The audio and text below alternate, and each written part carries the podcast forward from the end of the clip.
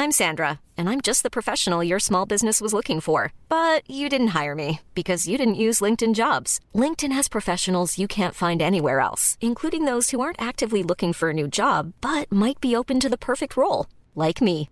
In a given month, over 70% of LinkedIn users don't visit other leading job sites. So if you're not looking on LinkedIn, you'll miss out on great candidates like Sandra. Start hiring professionals like a professional. Post your free job on linkedin.com/people today. Eravamo nel pieno della nostra relazione. Elizabeth. Era tutto troppo bello per essere vero. Entrambi pensavamo che da un momento all'altro qualcosa sarebbe arrivato a distruggere tutto. Avete mai provato quella sensazione? La paura di perdere tutto proprio perché le cose vanno troppo perfette. Stavamo camminando sul lungomare, era notte e c'erano poche persone.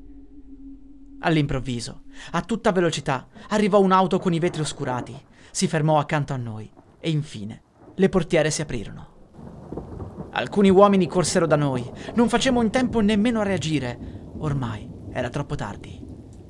Ci ritrovammo in auto in mezzo ad alcuni loschi individui che ci stavano minacciando con un coltello. Dicevano di stare tranquilli, che sarebbe andato tutto bene e che non ci avrebbero ucciso.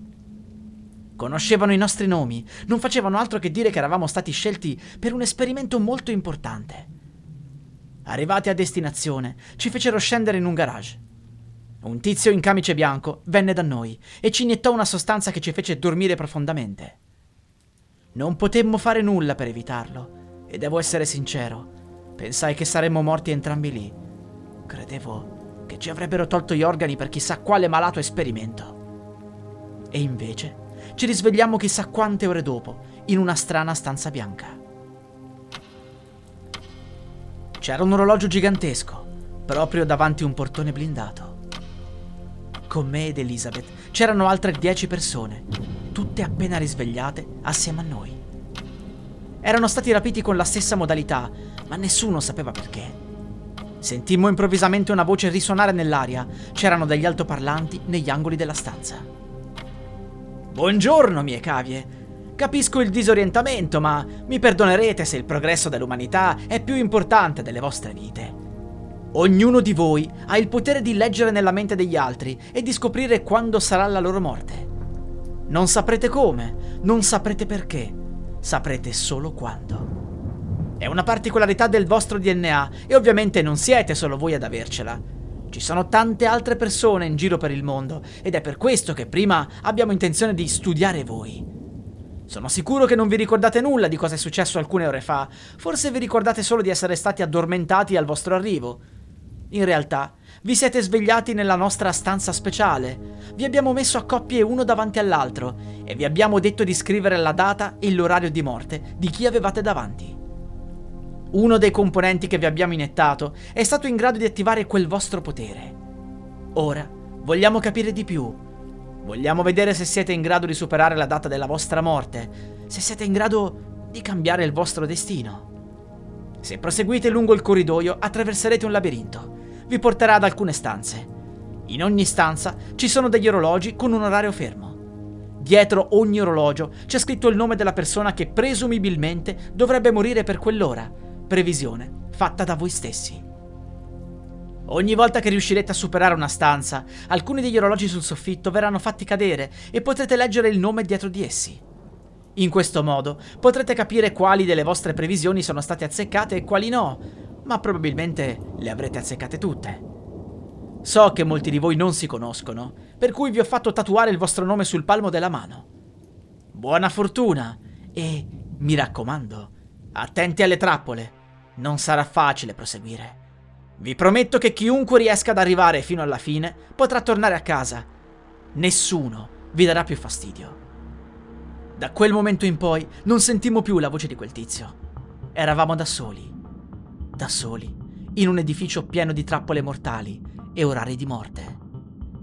Decidemmo di rimanere tutti uniti e riuscimmo a superare il primo labirinto senza difficoltà. La porta ci condusse ad una stanza con in mezzo una piscina.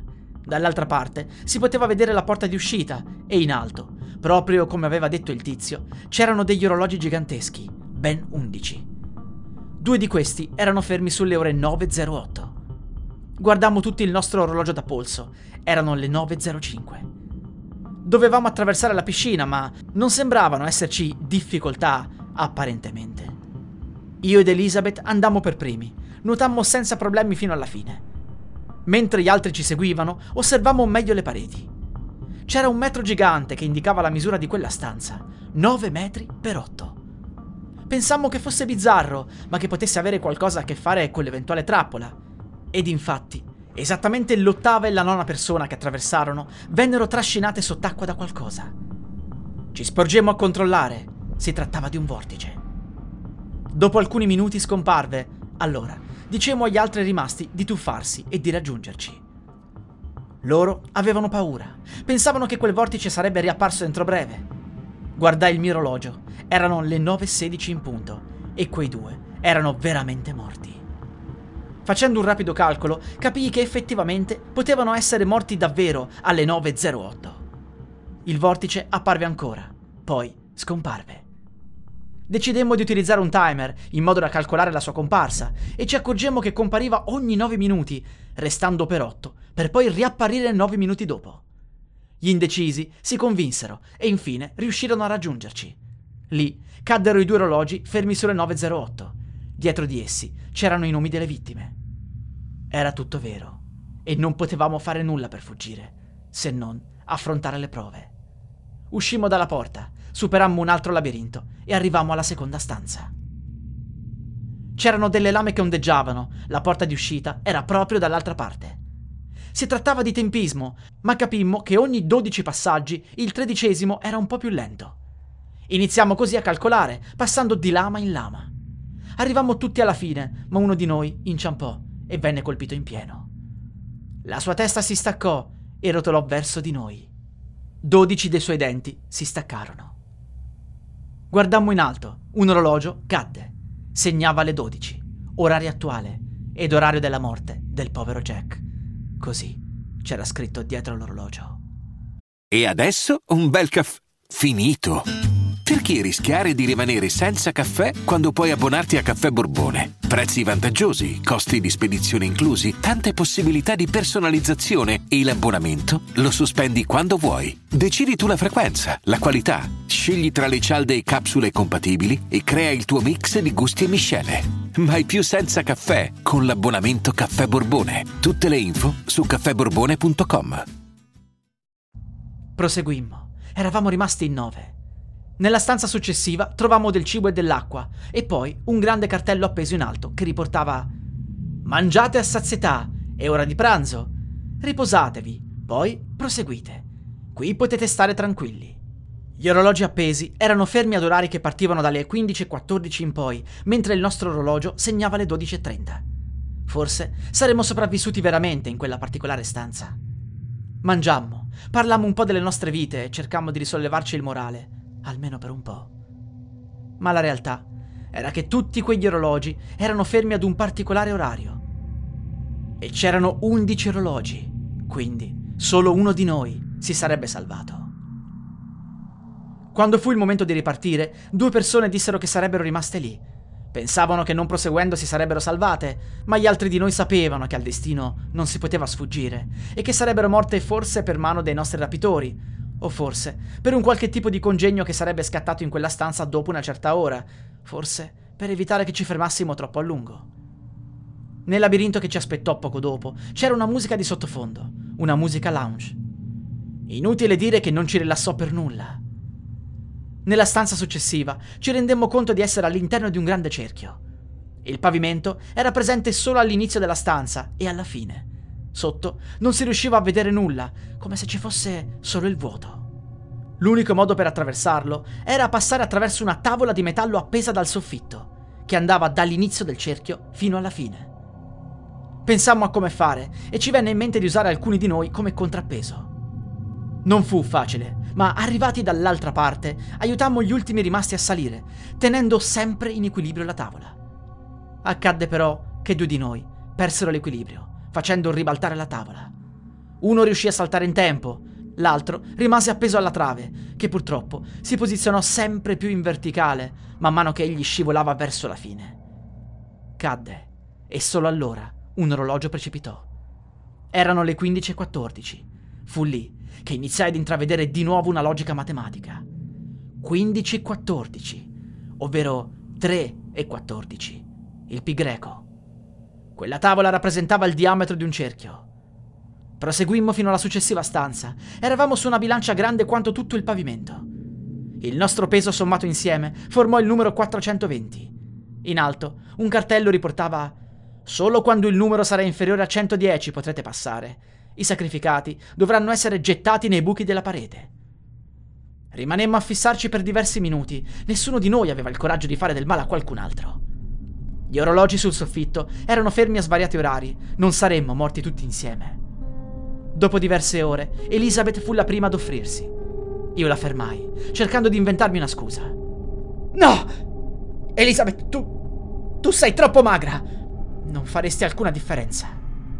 In quel momento tutti si girarono verso l'unico obeso del gruppo. Si precipitarono su di lui riempiendolo di botte. Infine lo gettarono nel buco. Il numero della bilancia scese a 300, c'era ancora molta strada da fare. Io ed Elizabeth indietreggiammo spaventati, ma gli altri ci aggredirono. Fu una lotta per la sopravvivenza e alla fine rimanemmo solo in tre. Io, Elizabeth e un'altra ragazza di nome Beatrix. Il peso complessivo era a 120, poco sopra l'obiettivo. Decidemmo di eliminare e gettare nel buco i nostri vestiti, ma non fece molta differenza. Eravamo arrivati a 117. Qualcuno doveva morire e poteva essere uno qualsiasi di noi tre. Elizabeth, ancora una volta, disse che si sarebbe sacrificata, ma io glielo impedii. Non volevo vederla morire. Era la cosa più preziosa che avessi. L'egoismo mi accecò. Così afferrai Beatrix e la trascinai nel buco. Il suo orologio cadde. Era l'una e dieci in punto di notte. Eravamo rimasti lì per molto tempo. Elizabeth mi guardò con quegli occhi. Non dimenticherò mai il suo sguardo. Mi stava giudicando. Non riconosceva più chi fossi. Ma l'avevo fatto per lei. Solo per lei. Perché era l'unica cosa di cui mi importasse. Arrivammo all'ultima stanza. C'era rimasto solo un orologio e puntava alle due. Il numero della coppia. Noi due. La porta d'uscita era chiusa con un lucchetto. Sopra c'era un grande cartello con scritto Tutti voi avete sempre avuto la chiave. Dentro di voi. Vi era stata impiantata dietro lo sterno. Tuttavia, per tirarla fuori avrete bisogno di aprirvi il petto. Se non lo farete, morirete di sete. Nessuno verrà a salvarvi. Dissi ad Elisabeth di aspettare e di sperare nei soccorsi, ma lei mi fissò con quello sguardo, lo sguardo di chi aveva capito che il suo destino era segnato. La guardai negli occhi, lì vidi l'ora della sua morte. Proprio come avevano detto quei tizi, il nostro potere era reale. Elisabeth sorrise e mi disse: Ho visto la data della tua morte, caro. Morirai fra moltissimi anni. Hai ancora tutta la vita davanti. Piansi. Lei non perse tempo. Iniziò a scavarsi il petto con tutta la forza che aveva. Provai a bloccarla, ma era ormai troppo tardi. Il sangue usciva copiosamente. Sarebbe morta in pochi istanti. Le sue ultime parole furono: Ti amo. L'orologio cadde. Erano le due in punto. Rimasi lì per molto tempo. Poi con le mani che tremavano, presi la chiave che stava nel suo petto e uscì dalla porta. Venne rilasciato un gas, svenni e quando mi risvegliai mi ritrovai a casa mia. Mi avevano riportato lì, andai alla polizia, raccontai tutto. Loro non trovarono mai responsabili e da quel momento vissi una vita vuota e triste. Avevo però imparato ad usare il mio dono. Potevo vedere la data e l'orario della morte delle altre persone. Mi guardai allo specchio, non vidi alcuna data in me, ma dissi al mio riflesso, memento mori. La musica utilizzata è in royalty free dall'artista co.ag.